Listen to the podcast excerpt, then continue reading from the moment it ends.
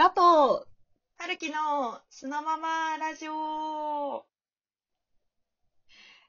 さあ始まりました、佐藤春樹の素のままラジオ。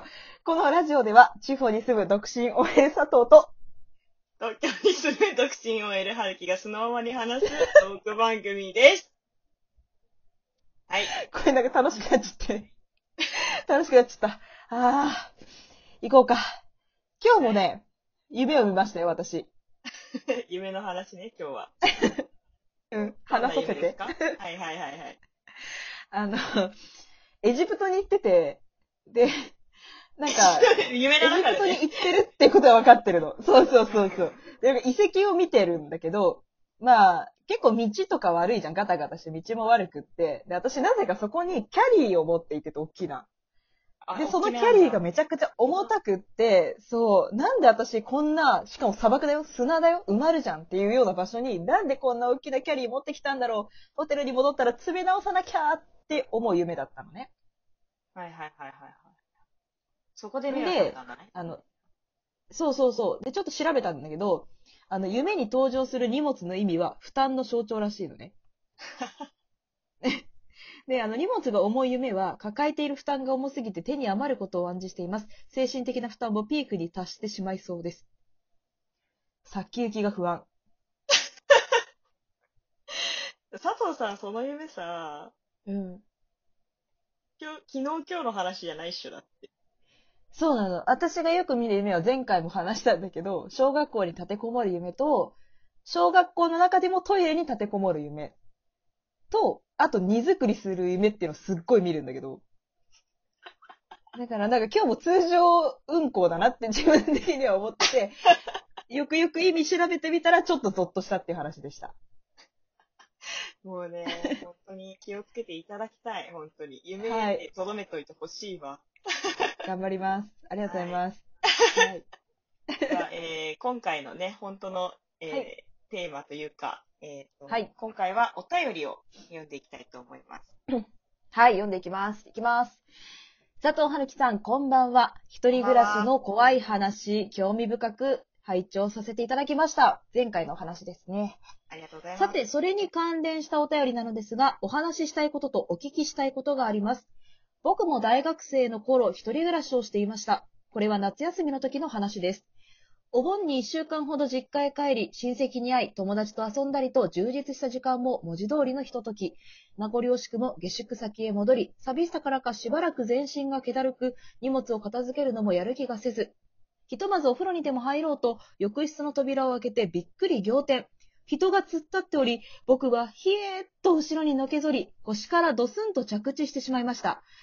まあ種を明かせば、実家に帰る前に洗濯して浴室に吊るしておいたつなぎを人間の姿と勘違いしただけなのですが、しかしその瞬間は事実を把握する余裕も思考もないわけで、あの時ばかりは心臓が止まりそうになりました。後ろに倒れ込む際、視界がぐにゃりと歪み、時間がゆっくりと感じたのは今思えば貴重な体験です。一人暮らしの怖い話とはちょっと違いますが、こんな自分で自分を情けなくなるような、うっかりびっくりなお話などありましたらお聞きしたいです。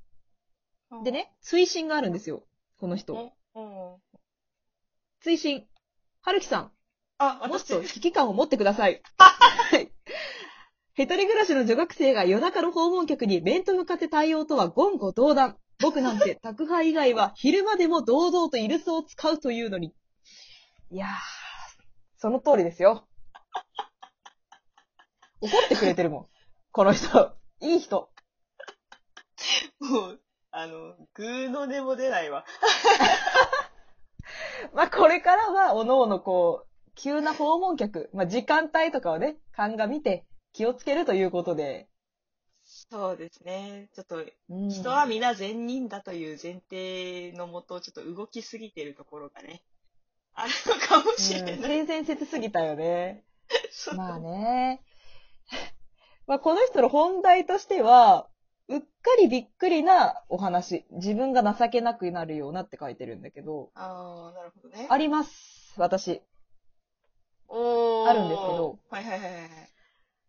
なんか最近、大人になってから結構、喉風邪をひくようになったの。ああ、そうなんだ。そう。で、もう声が出なくなった時がある。そうそうそうそう。もうあなたの熱はどこからあ、あなたの風はどこから私ははいはいはい。熱じゃない、もう喉からね。でも本当に声が出なくって、これやばいってなって、週明けに結構喋んなきゃいけないっていうのが控えてたから、少しでも回復しようと思って、その知り合いに勧められた病院に行ってみたわけよ。えー、あでももちろん喉風邪を、そうそうそうそう、もう喉風邪ひいたこともないから、な、どんな治療が行われるのかわかんないんだけど、とりあえず注射さんぼんぐらい打ってくれるからって聞かされてて、で、わかりましたって言ってそこに行ったわけよ。で、先生に見せてもら、見、見てもらったら、ああ、確かに喉炎症起こしてるね。薬出しとくよって言われて、終わろうとしたから、いや、先生すいませんって言って、その腕を掴んで、あの、ここでは薬を打ってくれるって聞いたんですけど、私に薬を打ってくださいって言って。いやいや、薬中や。やばいやつ。ちょっと危ないよね。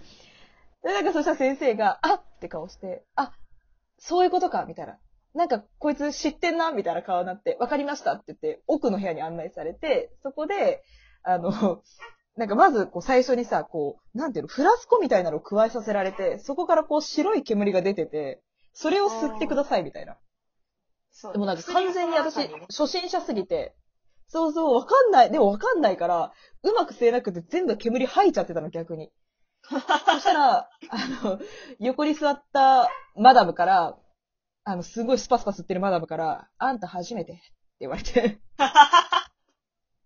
手だれがいるって思いながら、なんとか吸い込んで、注射、点滴を打ってもらって、で、本当にさんぼん打ってくれたんだけど、さんぼんめの時に看護師さんから、佐藤さんちょっとこれ打ったら、あの、眠くなりますんで、意識なくなりますんで、って言われて、本当に意識なくしたの、私。え、やば。どんな薬よ。怖いじゃん。怖いじゃん。で、それ打ってもらって、帰って寝て、次の朝起きたら、うん、喉全然治ってなかった。怖くない怖くないびっくりだよ、ね、何を打たれたの逆に。何を打たれたのわかんない。眠くなる薬だけ打たれた。怖え。なんだよ。いや、これがちょっと う, うっかりびっくりな感じですね。それ、佐藤さんうっかりしてたのかなわかんないけどね。いや、信じすぎてたよね、病院をね。あゆきさんはありますかなんか。私はね、もう本当に、うんまあ、大失敗っていう感じなんですけど、まあ、はい、結構仕事で夜遅くなってしまって、まあ、うんうん、帰ってきたのが朝ごじだったのね。で、お、え？そうそうそうそう。仕事でよじぐらいまで仕事をしていて、そこからいちじかんぐらいで家までタクシーで帰ってきて、うん、あ、朝ごじだ、帰ってきた。でも今日会議がじゅうさんじから確かあるな。ってことは、会社に行くまで電車でいちじかんぐらいだとして、で、まあ逆算していくと、まあじゅうじぐらいに起きれば、まあ大丈夫だろうって考えるとね、うんうん、ろく、しち、はち、きゅう、じゅう、うん、ごじかんは寝れる。よし、もうさっさと寝ちゃおうっつって寝たの。で、うん、ちゃんと、まあ、ささっと寝て、パッて起きて、うん、起きたらじゅうしちじだったっていう。いやもうそれ遅刻とかいうレベルじゃないよね。嘘だろと思って。うん。完全にやばいやつじゃん。起きて暗かったの。ねえ、まだ暗いと思って、最初。でも待って、すごい今スッキリしてる。いや、絶対おかしいと思って。でも、さーって血の気引いてって。引くね。うん、仕事の用の携帯をパチってつけて、えー、まあ着信が、なんか、じゅっけんとかにじゅっけんとか来てて、あ、やべえ、来てるって言ってる先にまた電話が来て、それは同期からだったんだけど、うん、まあ、恐る恐る電話に出て、もしもしって言ったら、向こうから、はるき、会議は終わったよって言われた。って言って、そしたら、その時一緒に仕事してた先輩が隣から、うんうんうん。生きてる？生きてた？あ、寝てただけみたいです。って同期が言って、あーっていう、ちょっとなんか、ほってなった事件がありましたね。さすがにね、うっかりびっくりで情けなくなりましたね、それは。うーん。いやー、でも、まあ、優しい先輩たちだよね。こう、生きててよかったって言ってくれるのが。まあね、じゅうさんじの会議にね、電話して出たのじゅうしちじだからね。もうだって、本当に、超えて、超えすぎてて逆にもうね、無事でよかったに達するよね。多分ね、まあ、そんな寝ないだろっていう、多分みんなの意識でよする。せめてこう会議が始まって、いや、今起きました、今から行きますならまだこう、おいとなるけど、こう、じゅうしちじってね、もうね。いや、もうね、そう。びっくり。そうなんだよね。もう、しっかりじゅうにじかん寝たっていう、なんか、やっちゃいましたね。本当だね。もう体もしっかり回復したんだろうね、本当。求めてたんだよ、睡眠を。そうなんだよね。まあ、そこから急いで準備していって、うん、まあ、じゅうくじぐらいに会社行きまして。すいませんでした。って会議の内容を聞き。うんうんうん。まあ、ことなきを得たんですけど。ことなき得てないけど。ことは起こったけど。もう、あまりにも大失敗すぎると、周りがなんか逆に心配してくれる時ってあるもんね。気にしないでいいよ、みたいな。そうそうそう。なんか腫れ物触るみたいになってて、若干。いや、そういう失敗を繰り返して、大きくなっていくんでしょうね。ああ、そうですね。まあ、ちょっとこんなやつもいるんでね、皆さんもちっちゃい失敗気にしないで言っていただきたいなって、私からは以上です。いや、説得力あります。ということで、今回はうっかりびっくりなお話でした。どうでしたでしょうか？いやー、まあ、意外とあるもんだね、みんなやっぱね。と思いました。あるある。次の配信でお会いしましょう。はい、バイバイ。バイバイ。